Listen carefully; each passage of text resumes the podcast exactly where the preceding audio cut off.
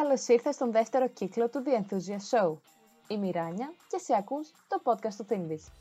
Σε κάθε επεισόδιο συζητάμε με ειδικούς ή νέους επιχειρηματίες σχετικά με σύγχρονα θέματα και τάσεις του επιχειρήν. Στην παρέα μας σήμερα έχουμε τη Λιδία Παπαδάκη. Η Λιδία είναι οικονομολόγος και κάνει το διδακτορικό της στο Οικονομικό Πανεπιστήμιο Αθηνών. Παράλληλα, είναι υπεύθυνη στο δίκτυο λύσεων για τη βιώσιμη ανάπτυξη STSN Greece και στον κόμβο για τις καινοτομίες γύρω από το κλίμα EIT Climate Kick. Καλησπέρα, Λιδία. Καλησπέρα, Ράνια. Ε, χαίρομαι πολύ που είμαι στο podcast σας και θα έχουμε την ευκαιρία να συζητήσουμε πράγματα που ελπίζω να ενδιαφέρουν ε, τους νέους. Και εμείς χαιρόμαστε πάρα πολύ και πιστεύουμε ότι το σημερινό θέμα σχετικά με την κλιματική αλλαγή και το πώς μπορούμε να προσαρμοστούμε σε αυτή έχει τεράστιο ενδιαφέρον. Θα ήθελες να μας πεις λίγα πράγματα για σένα για να σε γνωρίσουμε καλύτερα; Φυσικά. Ε, εγώ είμαι η Λιβία. Έχω τελειώσει, είμαι απόφυτος του Οικονομικού Πανεπιστημίου Αθηνών από το Τμήμα Οικονομικής Επιστήμης. Έχω κάνει το μεταπτυχιακό μου στην Αγγλία, στο University College London, πάνω στην ενέργεια και το περιβάλλον, οικονομικά ενέργεια και περιβάλλον και τώρα κάνω το διδακτορικό μου πάλι στην ΕΣΟΕΣ, στο οικονομικό τμήμα, πάνω στην κυκλική οικονομία. Παράλληλα, δουλεύω με δύο δίκτυα. Το ένα είναι το δίκτυο λύσεων για τη βιώσιμη ανάπτυξη, για το οποίο θα σας πω κάποια πράγματα στη συνέχεια. Και το άλλο είναι το EIT Climate Kick Up Greece, που είναι ο ελληνικός κόμβος για την προώθηση της καινοτομίας γύρω από το κλίμα στην Ελλάδα. Η θέση μου σε αυτά τα δύο δίκτυα είναι αρχικά ως manager, δηλαδή να τρέχω κάποιες καθημερινές εργασίες που χρειάζονται, αλλά και ερευνητική, καθώς συμμετέχω σε αρκετά από τα έργα των δικτύων. Τέλεια. Πολύ ωραία. Λοιπόν, σημερινό θέμα, όπως είπαμε, είναι και το Sustainable Development, δηλαδή η βιώσιμη ανάπτυξη. Τι ακριβώς εννοούμε με αυτόν τον όρο; Λοιπόν, πολύ καλή ερώτηση, Ράνια. Θα ήθελα, πριν μιλήσω για τη βιώσιμη ανάπτυξη, να πάω ένα βήμα πίσω στους στόχους της αηφόρου ανάπτυξης. Η ιδέα λοιπόν αυτών των στόχων γεννήθηκε στη διάσκεψη κορυφής του Ρίο 20 το 2012 στη Βραζιλία. Σε αυτή τη σύνοδο, οι κυβερνητικοί ηγέτες άρχισαν να δημιουργούν ένα σύνολο καθολικών στόχων για την αντιμετώπιση της φτώχειας, της κακής υγείας, της ανισότητας και της περιβαλλοντικής υποβάθμισης. Η βιώσιμη ανάπτυξη, για την οποία έχουμε ακούσει πολλά, είναι ένα ολιστικό πλαίσιο που συγκεντρώνει τρεις βασικούς πυλώνες. Την οικονομική ανάπτυξη, την κοινωνική ένταξη και την περιβαλλοντική βιωσιμότητα. Η βιώσιμη ανάπτυξη ορίζεται ως η ανάπτυξη που ικανοποιεί τις ανάγκες του παρόντος, χωρίς να διακυβεύεται η ικανότητα των μελλοντικών γενεών να ικανοποιούν τις δικές τους ανάγκες. Οι SDGs λοιπόν είναι καθολικοί, ισχύουν για όλο τον κόσμο και δημιουργήθηκαν για να μην αφήσουν κανέναν πίσω. Μπορεί να έχετε ακούσει το μότο μας «Leave no one behind». Αυτοί οι στόχοι ισχύουν τόσο για τις πλούσιες χώρες όσο και για τις φτωχές, ισχύουν για πόλεις, για χωριά, για νέους, για μεγαλύτερους ανθρώπους, για άνδρες και γυναίκες, για όλους. Χρειάστηκαν περίπου τρία χρόνια για να σχεδιάσουμε αυτούς τους στόχους και σε αυτά τα τρία χρόνια συμμετείχαν κυβερνήσεις, επιχειρήσεις, κοινότητες, πανεπιστήμια, ΜΚΟ, νέοι από όλο τον κόσμο, με περισσότερα από 7 εκατομμύρια να ψηφίσουν σε 84 εθνικές έρευνες. Όπως καταλαβαίνετε, η βιωσιμότητα είναι κάτι που μας αφορά όλους μας και αυτό είναι που έρχεται να, έρχονται να δείξουν οι, αυτοί οι 17 στόχοι. Υπάρχουν κάποιοι συγκεκριμένοι στόχοι για το περιβάλλον; Φυσικά. Αρχικά πρέπει να αναφέρουμε ότι από αυτούς τους 17 στόχους και οι 17 στόχοι δεν αποκλείουν ένας τον άλλον, αλλά αντίθετα συνδέονται. Και θα σας δείξω και στη συνέχεια πώς συνδέονται μεταξύ τους.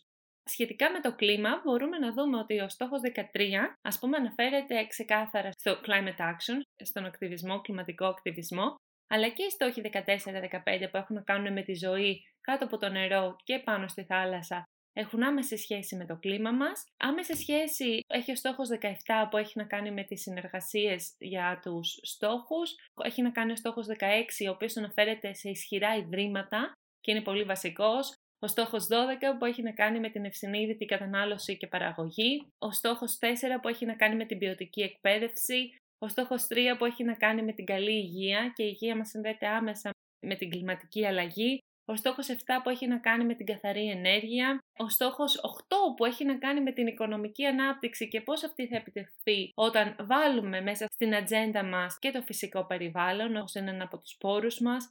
Έχει να κάνει με τον στόχο 9 που είναι το industry, είναι η βιομηχανία μας και η καινοτομία με την οποία δημιουργούμε τα πράγματα. Έχει να κάνει με το στόχο 10, με τις μειωμένες ανισότητες και πώς όλοι μας μπορούμε να προσφέρουμε στην οικονομική πρόοδο.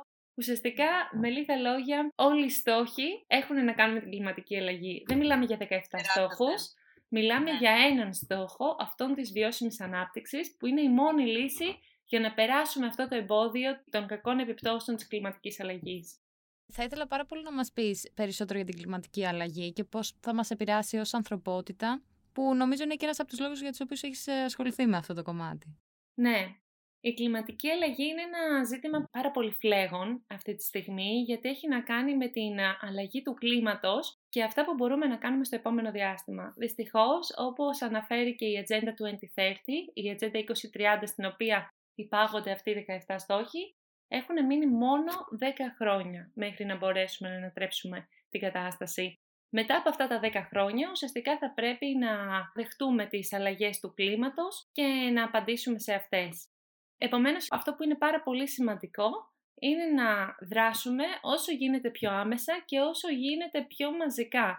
Η αλλαγή δεν εξαρτάται μόνο από έναν άνθρωπο, η αλλαγή εξαρτάται από όλους μας. Έχει να κάνει με την, από την καθημερινή μας συμπεριφορά και την κατανάλωση που κάνουμε καθημερινά μέχρι το πώς είναι φτιαγμένο ολόκληρο το οικονομικό μας πλέγμα.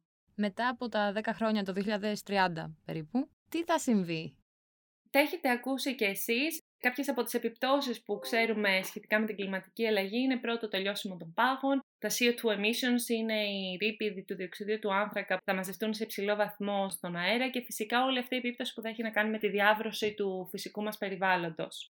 Το θέμα είναι ότι η κλιματική αλλαγή οφείλεται αμυγός σε ανθρώπινα αίτια και στον έντονο τρόπο με τον οποίο λειτουργούσε η, βιομηχανική μας, οι βιομηχανίες μας τους τελευταίους δύο αιώνες. Και γι' αυτό είναι κάτι το οποίο έχει γίνει τόσο ραγδαία και, έχει τόσο, και θα φέρει και τόσο απότομες αλλαγές, οι οποίες θα μας επηρεάσουν γιατί προφανώς όταν μιλάμε για τελειώσιμο των πάγων, για την αλλαγή της παραγωγής των τροφίμων, ουσιαστικά μιλάμε ότι όταν μειωθεί η παγκόσμια παραγωγή των τροφίμων, αυτόματα κάποιοι άνθρωποι θα έχουν να διαχειριστούν πιο έντονη πείνα. Η οποία πείνα δυστυχώς φέρνει και άλλα κοινωνικά προβλήματα.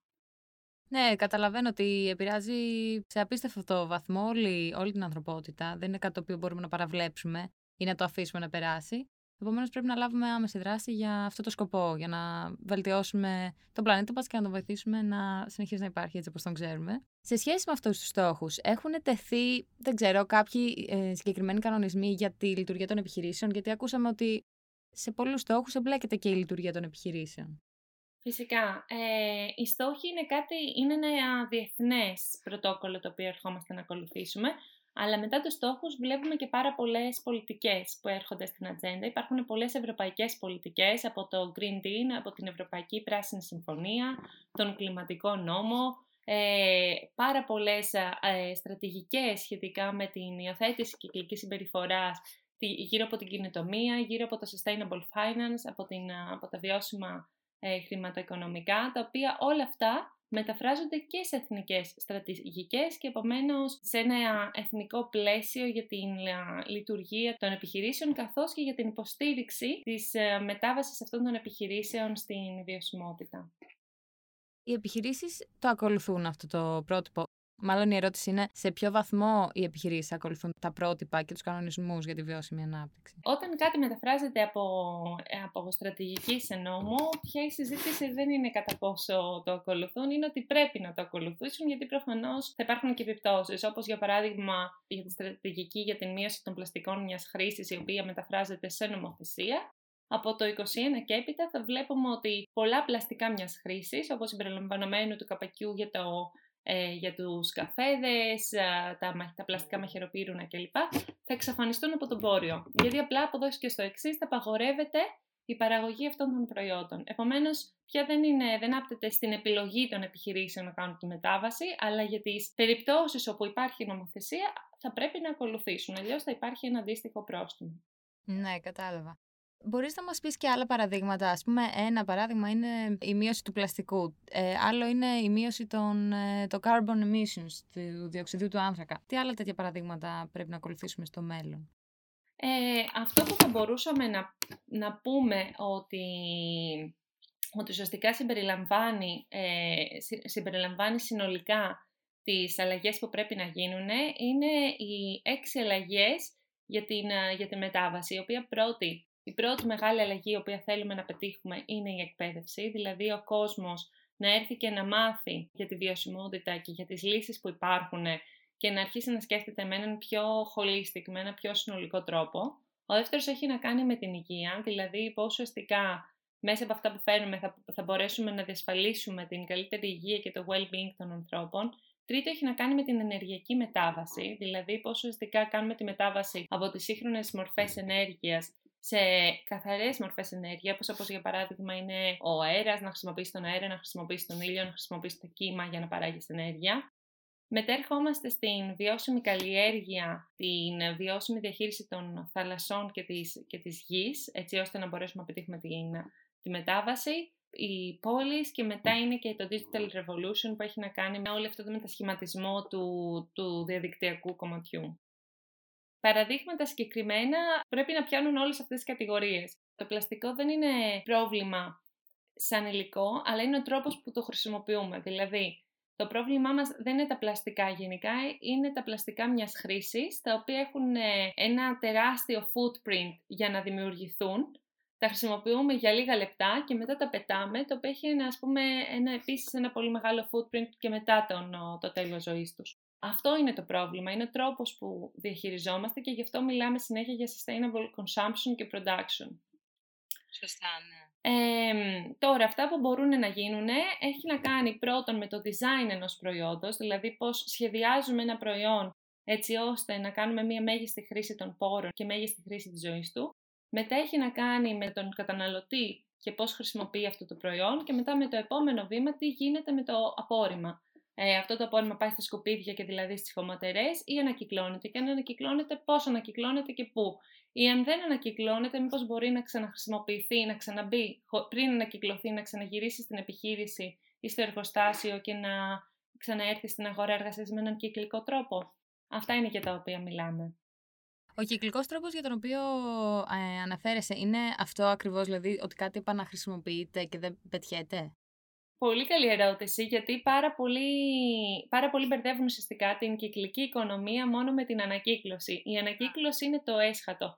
Για να πούμε ότι πετυχαίνουμε έναν κυκλικό τρόπο σκέψης, ουσιαστικά πρέπει να συμπεριλάβουμε αυτό που είπα και πριν, ολόκληρο το κύκλο ζωής ενός προϊόντος. Δηλαδή, από τη στιγμή που ξεκινάμε και σχεδιάζουμε το προϊόν, πριν καν μπει στην παραγωγική διαδικασία, τι προδιαγραφές έχει αυτό το προϊόν. Όταν μπει στην παραγωγική διαδικασία, πώς ουσιαστικά με τι υλικά κατασκευάζεται αυτό το προϊόν.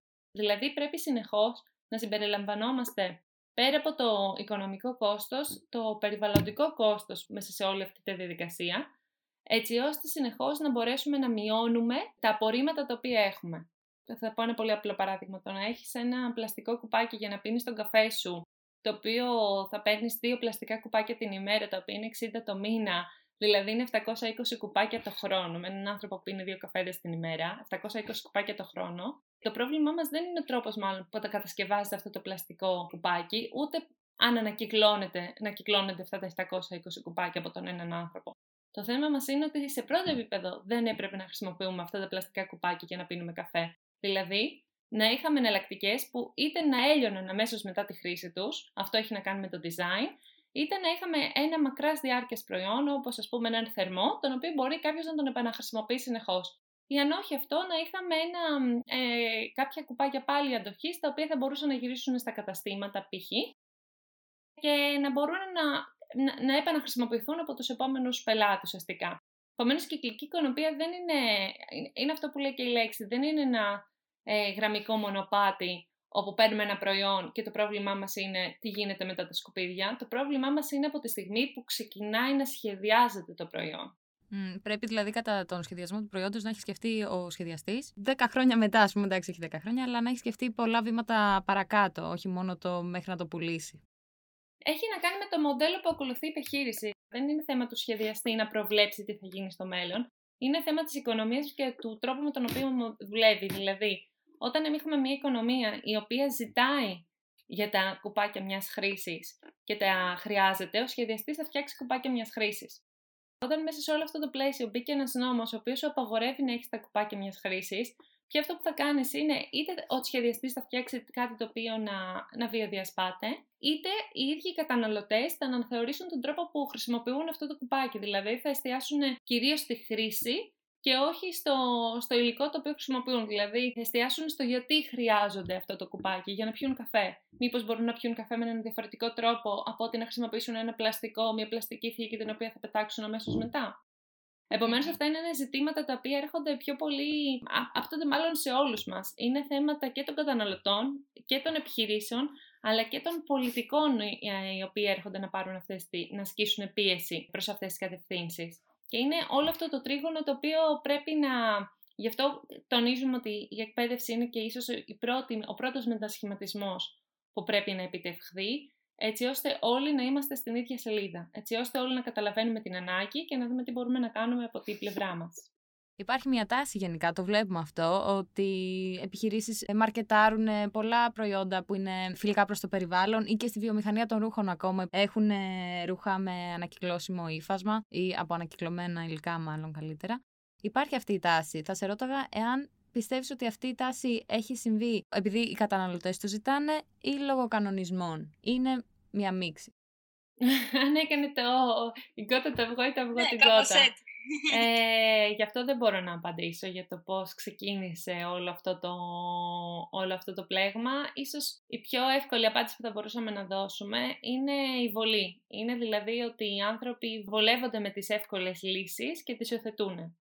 Αλλά από εκεί και έπειτα, αυτό που λείπει στο σύστημα στο οποίο βρισκόμαστε μέχρι σήμερα είναι η σκέψη για το πού πάμε, για το τι αντίκτυπο έχει η συμπεριφορά μας συνολικά. Γιατί το θέμα μας δεν είναι ότι ένας άνθρωπος, ας πούμε, καταναλώνει τα 700 κουπάκια ή ότι ένας άνθρωπος καταναλώνει πάρα πολύ ενέργεια ή οτιδήποτε. Είναι ότι όταν το κάνουν αυτό όλοι μαζί, έχει ένα τεράστιο αντίκτυπο στο περιβάλλον το οποίο μας έφερε στην κατάσταση που μας έφερε, το οποίο έχει να κάνει, ένα άλλο παράδειγμα ας πούμε, θα έχει να κάνει με το φαγητό. Η υπερβολική κατανάλωση ας πούμε κρέατος και τι επιπτώσεις έχει φέρει στην κλιματική αλλαγή. Όπως γνωρίζετε, τα ζωάκια ε, συνδέονται άμεσα με το διοξίδιο του άνθρακα και με τις εκπομπές διοξίδιου του άνθρακα και επομένως η υπερβολική κατανάλωση αυτών των ε, ζώων, ας πούμε, αντί για, αντί για φυτών, ε, ουσιαστικά επιβαρύνει το όλο οικοσύστημα. Και αυτό είναι ένας ακόμα παράγοντας που έχει οδηγήσει στην κλιματική αλλαγή. Είναι πολλοί παράγοντες και οι λύσεις είναι άλλες τόσες. Το θέμα είναι να μπορέσουμε να τις, να τις δούμε να τις δούμε από όλους τους πυλώνες της οικονομίας, έτσι ώστε να μπορέσουμε να τις αθετήσουμε. Ε, έχω να σας πω και αρκετά πράγματα σχετικά με λύσεις που κάνουμε. Τέλεια, αυτό θέλουμε. Ναι, να ακούσουμε τις λύσεις τώρα, γιατί ακούσαμε ας πούμε το πρόβλημα, να ακούσουμε και τι μπορούμε να κάνουμε για να το βελτιώσουμε. Τέλεια. Λοιπόν, όπως σας είπα και προηγουμένως, υπάρχει από τη μία το δίκτυο λύσεων για τη βιώσιμη ανάπτυξη, το οποίο είναι κάτω από τα Ηνωμένα Έθνη, και έχει σαν στόχο ουσιαστικά την προαγωγή αυτών των 17 στόχων βιώσιμης ανάπτυξης μέσα από την έρευνα, τους πολιτικούς, τις επιχειρήσεις και πάει λέγοντας. Λοιπόν, στο SDSN κανείς μπορεί, αν είναι φοιτητής, μπορεί να έρθει και να γίνει μέλος του SDSN Youth Greece, δηλαδή την ομάδα, της ομάδας νέων του SDSN και να συνεισφέρει στις λύσεις τις οποίες σκέφτονται και προσπαθούν τα παιδιά. Ενώ αν είναι, αν είναι από τον ιδιωτικό φορέα μπορεί να έρθει ως partner, ενώ αν είναι από τον ακαδημαϊκό μπορεί να συμμετάσχει ως μέλος σε αυτό το δίκτυο. Το STSN συνολικά έχει μία επικάλυψη γύρω στο 75% του πλανήτη, δηλαδή αυτή τη στιγμή μπορούμε να βρούμε τέτοια δίκτυα στις περισσότερες χώρες του πλανήτη, ενώ τα μέλη τους ουσιαστικά σήμερα παριθμούν πάνω από 3.800 μέλη.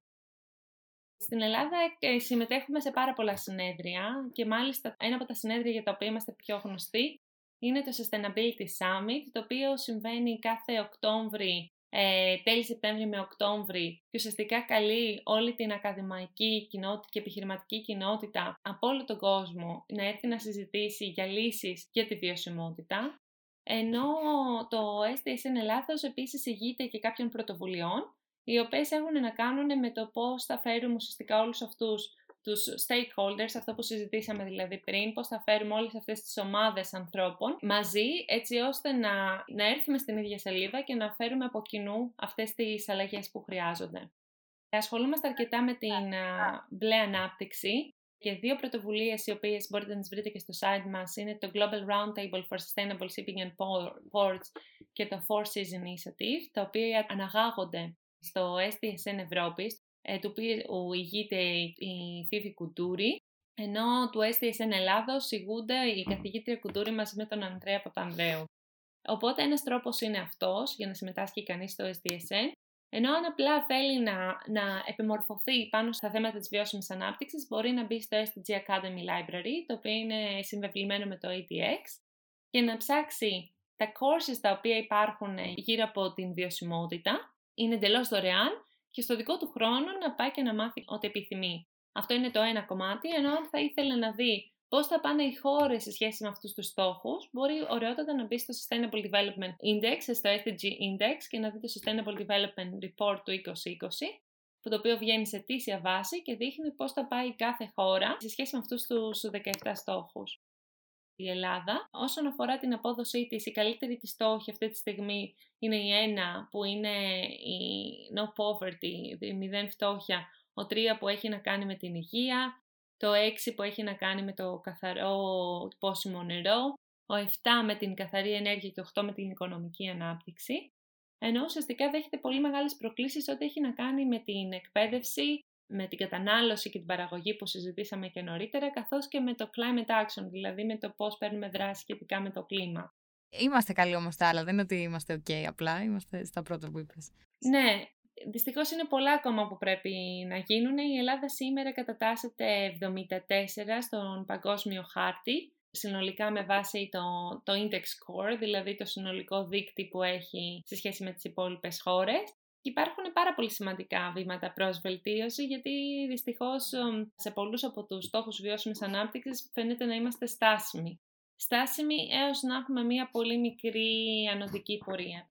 Οπότε ένα κομμάτι είναι αυτό με το οποίο θα μπορούσε κανείς να ασχοληθεί και ένα δεύτερο έχει να κάνει με το Climate Kick που όπως σας είπα και νωρίτερα είναι το δίκτυο για, λύσεων για την καινοτομία γύρω από το κλίμα.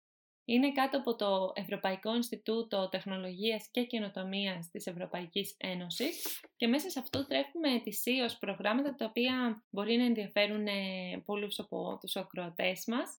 Αν έχει κάποιο startup φέτος ξεκινήσαμε ένα καινούριο πρόγραμμα, το Climate Accelerator, το οποίο καλεί νεοφύης επιχειρήσεις με ιδέες σχετικά με την ναυτιλία και την θάλασσα να συμμετέχουν στο διαγωνισμό μας. Αυτό το κάλεσμα ξεκινάει από την Ελλάδα, την Ισπανία, την Κύπρο, τη Γερμανία και το Ισραήλ, αλλά το κάλεσμα αυτό είναι ανοιχτό σε όλο τον πλανήτη, δηλαδή ψάχνουμε λύσεις από όλο τον πλανήτη που να απαντήσουν στο Maritime Έρχεται λοιπόν η startup, συμμετέχει. Πρέπει να είναι έτοιμη η startup, να υπάρχει.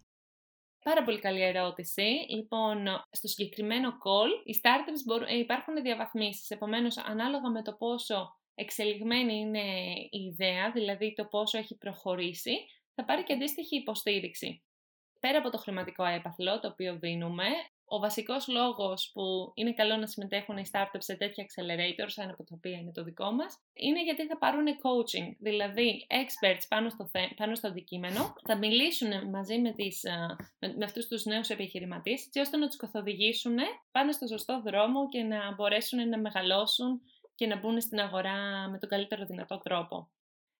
Το Climate Kick έχει πολύ μεγάλη ιστορία γύρω από τις startups του. Έχει βοηθήσει μέχρι σήμερα πάνω από 1.600 startups έχει βοηθήσει μέχρι σήμερα και έχει τραβήξει πάνω από ένα δις από επενδύσεις για, για αυτές τις startups. Η πιο επιτυχημένη που έχει, μπορούμε να δούμε τι κάνει.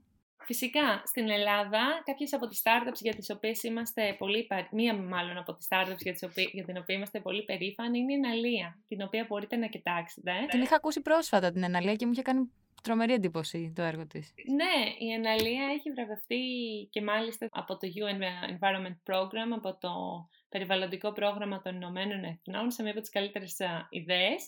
Η Εναλία είναι από δύο νέα παιδιά, τα οποία είχαν, είδανε το πρόβλημα με τα πλαστικά στη θάλασσα και αρχικά ξεκίνησαν με το να εκπαιδεύουν νέους ψαράδες πάνω στην βιώσιμη αλληλεία. Αλλά αυτό ουσιαστικά εξελίχθηκε στο μέλλον ε, όταν δώσανε την ευκαιρία σε αυτούς τους ψαράδες, τους εφοδιάσανε με κάδος και τους δώσανε την ευκαιρία όταν συλλέγουν τα ψάρια τους να συλλέγουν και πλαστικό το οποίο μετά το... η αναλύα έμπαινε, ήταν ο συνδετικός κρίκος για να πηγαίνει αυτό το πλαστικό για ανακύκλωση. Επομένως, αυτό που καταφέραν να κάνουν είναι μόλις μέσα σε δύο χρόνια να καθαρίζουν πολλούς τόνους στην Μεσόγειο θάλασσα από πλαστικό με έναν πολύ εύκολο και αποδοτικό τρόπο. Γιατί ο ψαράς ήδη ήταν, πήγαινε στη θάλασσα, έκανε ό,τι έκανε και απλά το πλαστικό που έβρισκε, αντί να το ξαναπετάει πίσω, που, που ψάρευε δηλαδή, αντί να το πετάει πίσω, το έβαζε σε έναν κάδο. Είναι με τις ιδέες που είμαστε πάρα πολύ περήφανοι, αλλά έχουμε και άλλες. Είναι το Parity Platform που μιλάνε για τα ηλεκτρικά αυτο, αυτοκίνητα και την φόρτιση. Είναι η Solmeia, είναι η Intel. Να πω σε αυτό το σημείο ότι στο σημερινό επεισόδιο είμαστε στα γραφεία της Cards. Είχε έρθει ο ιδρυτής στο δεύτερο επεισόδιο και μας έκανε την πολύ ευγενική κίνηση να μας φιλοξενήσει σήμερα στις χώρες της με μικρόφωνο κτλ. Αυτό για να ακουστεί ότι τον ευχαριστούμε πάρα πολύ. Η Cards, να πω εδώ, ότι είναι εταιρεία που βοηθάει τους οδηγούς ηλεκτροκίνητων αυτοκινήτων να συνδεθούν με φορτιστές και διευκολύνει όλη αυτή τη διαδικασία. Οπότε μου έδωσες φοβερή πάσα για να το πω αυτό σήμερα. Πάρα ναι. πολύ ωραίο. Οπότε αυτός είναι ένας τρόπος που μπορεί κανείς να, να συμμετέχει μέσα από τις νεοφύσεις επιχειρήσεις και τα προγράμματα Accelerator. Ένας δεύτερος έχει να κάνει με τους, με τους επαγγελματίες οι οποίοι θέλουν να συνδεθούν με άλλους επαγγελματίες που ασχολούνται με τη βιώσιμη ανάπτυξη και να ανταλλάξουν εμπειρίες. Εδώ έρχεται το Pioneers into Practice, το οποίο είναι ένα πρόγραμμα πάλι του Climate Geek το οποίο συνδέει αυτούς τους επαγγελματίες από όλη την Ευρώπη, τους εκπαιδεύει και τους δίνει τη δυνατότητα να αναπτύξουν δεξιότητες και ικανότητες πάνω στη συστημική καινοτομία. Για να συμμετέχει κανείς στο Pioneers in the Practice έχουμε όσα ελάχιστη προϋπηρεσία τα 5 έτη. Δηλαδή 5 χρόνια όπου όχι απλά εργάζεται, εργάζεται σε κάτι σχετικό με την βιωσιμότητα. Η ιδέα πίσω από αυτό το πρόγραμμα είναι ότι θέλουμε να πάρουμε όλους αυτούς τους ανθρώπους, οι οποίοι μπορεί να μέσα από το τον οργανισμό τους να έχουν πολύ κομβικό ρόλο, αλλά να μην είναι τόσο συνδεδεμένοι ακόμα, να τους φέρουμε κοντά, να τους ενώσουμε με άλλους επαγγελματίες της Ευρώπης, όλοι να μάθουν γιατί είναι η συστημική καινοτομία και τι μπορούν να κερδίσουν μέσα από αυτήν ε, και μέσα από μία με ανταλλαγή 4 με 6 εβδομάδων σε μια άλλη εταιρεία της επιλογής τους να ανταλλάξουν εμπειρίες με, με αυτούς τους επαγγελματιες πολύ ωραία. Άρα να κάνω λίγο μια ανακεφαλαίωση ότι εάν κάποιος έχει μια ιδέα σχετικά με το. Ε, μια καινοτόμα ιδέα εννοώ για το περιβάλλον και θέλει να την κάνει επιχείρηση και την έχει σχεδιάσει κάπως, μπορεί να έρθει στο. Να έρθει στο Climate Accelerator ή απλά να μπει στο site μας που είναι του Αθηνά, στο Ερευνητικό Κέντρο Αθηνά, το οποίο ηγείται του Climate Geek Ελλάδος. Τέλεια, ωραία. Ένα ακόμα πράγμα που ήθελα να μοιραστώ μαζί σας και είναι πιο πολύ για τους νέους είναι το Climathon. Το Climathon είναι, έχει σαν στόχο την ενίσχυση των προσπαθειών των πόλεων για την αντιμετώπιση της κλιματικής αλλαγής, αυτά που συζητούσαμε πριν, και έχει καταφέρει μέχρι σήμερα να ενώσει πάνω από 145 πόλεις σε 6 πύρες, υποστορίζοντας τις καινοτόμες δράσεις που παίρνουν. Το Climathon απευθύνεται σε πολίτες κάθε ηλικίας, σε μαθητές, σε φοιτητές, επιστήμονες, ειδικούς και μη ειδικούς ανθρώπους της αυτοδιοίκησης, οποιονδήποτε έχει ενθουσιασμό μέσα σε 24 ώρες τους δίνουμε μία πρόκληση της πόλης τους, η οποία έχει συνσχεδιαστεί με τον τοπικό δήμο και καλούνται να φέρουν λύσεις μέσα από καινοτόμες λύσεις σε αυτό το πρόβλημα, εστιάζοντας, ας πούμε, για παράδειγμα, στην κυκλική οικονομία και διαχείριση απορρομμάτων ή θα μπορούσε να είναι οτιδήποτε. Στο τέλος mm-hmm. της ημέρας υπάρχει ένας διαγωνισμός, δηλαδή αυτές οι καλύτερες ιδέες βραβεύονται και ένα από τα δώρα θα μπορούσε να είναι και η συνάντηση με τον Δήμαρχο. Για να γίνουν πράξεις ουσιαστικά. Ακριβώς αυτό. Στην Ελλάδα μέχρι σήμερα τρέχουμε το Climathon στην Αθήνα, Πειραιά, στη Φίβα, Λάρισα, Ηράκλειο, Μυτιλίνη, Καρία και στην Κέρκυρα. Σε αυτές τις πόλεις έχει φτάσει το Climathon μέχρι σήμερα και συνεχίζουμε. Η ευαισθητοποίηση είναι κάτι πολύ σημαντικό. Εγώ ήδη έχω πάρει πάρα πολλές ιδέες. Μάλλον ενθουσιασμό περισσότερο από σένα και μια αισιοδοξία τεράστια για το πώς μπορούμε να λύσουμε προβλήματα. Ιδέες να υπάρχουν. Προβλήματα υπάρχουν ήδη. Ε, ε, και επειδή πλησιάζουμε στο τέλος, ε, θα σε ρωτήσω αυτήν την ερώτηση που κάνουμε σε όλους. Ποιο είναι το μότο σου; Ωραία, πολύ ωραία ερώτηση. Εμένα το δικό μου μότο είναι «Γίνε η αλλαγή που θες να δεις στον κόσμο». Γιατί όλα ξεκινάνε από εμάς. Αυτό, αυτό είναι το μότο μου και προσπαθώ με κάθε τρόπο να το ακολουθώ καθημερινά. Τέλεια, πολύ ωραία. Και κάποιο μήνυμα που θες να περάσει στους ακροατές; Ε, αυτό που θέλω να πω είναι ότι πάντα υπάρχει κάτι που μπορούμε να κάνουμε και, και τα ωφέλη του να, του να συμμετέχεις και να, να καταλαβαίνεις τα, τα, τα κοινωνικά προβλήματα στην προσωπική σου ζωή είναι πολύ μεγαλύτερα από αυτά που νομίζεις. Δηλαδή η συνεισφορά μας είναι πολύ μεγαλύτερη από αυτή που πιστεύουμε ότι είναι. ναι. Και εντάξει, εγώ θα μείνω στο κομμάτι της εκπαίδευσης που είπες, γιατί ουσιαστικά εμείς είμαστε η αλλαγή που θα κάνουμε. Αυτό και το μόντου. Αυτό που είπες ακριβώς.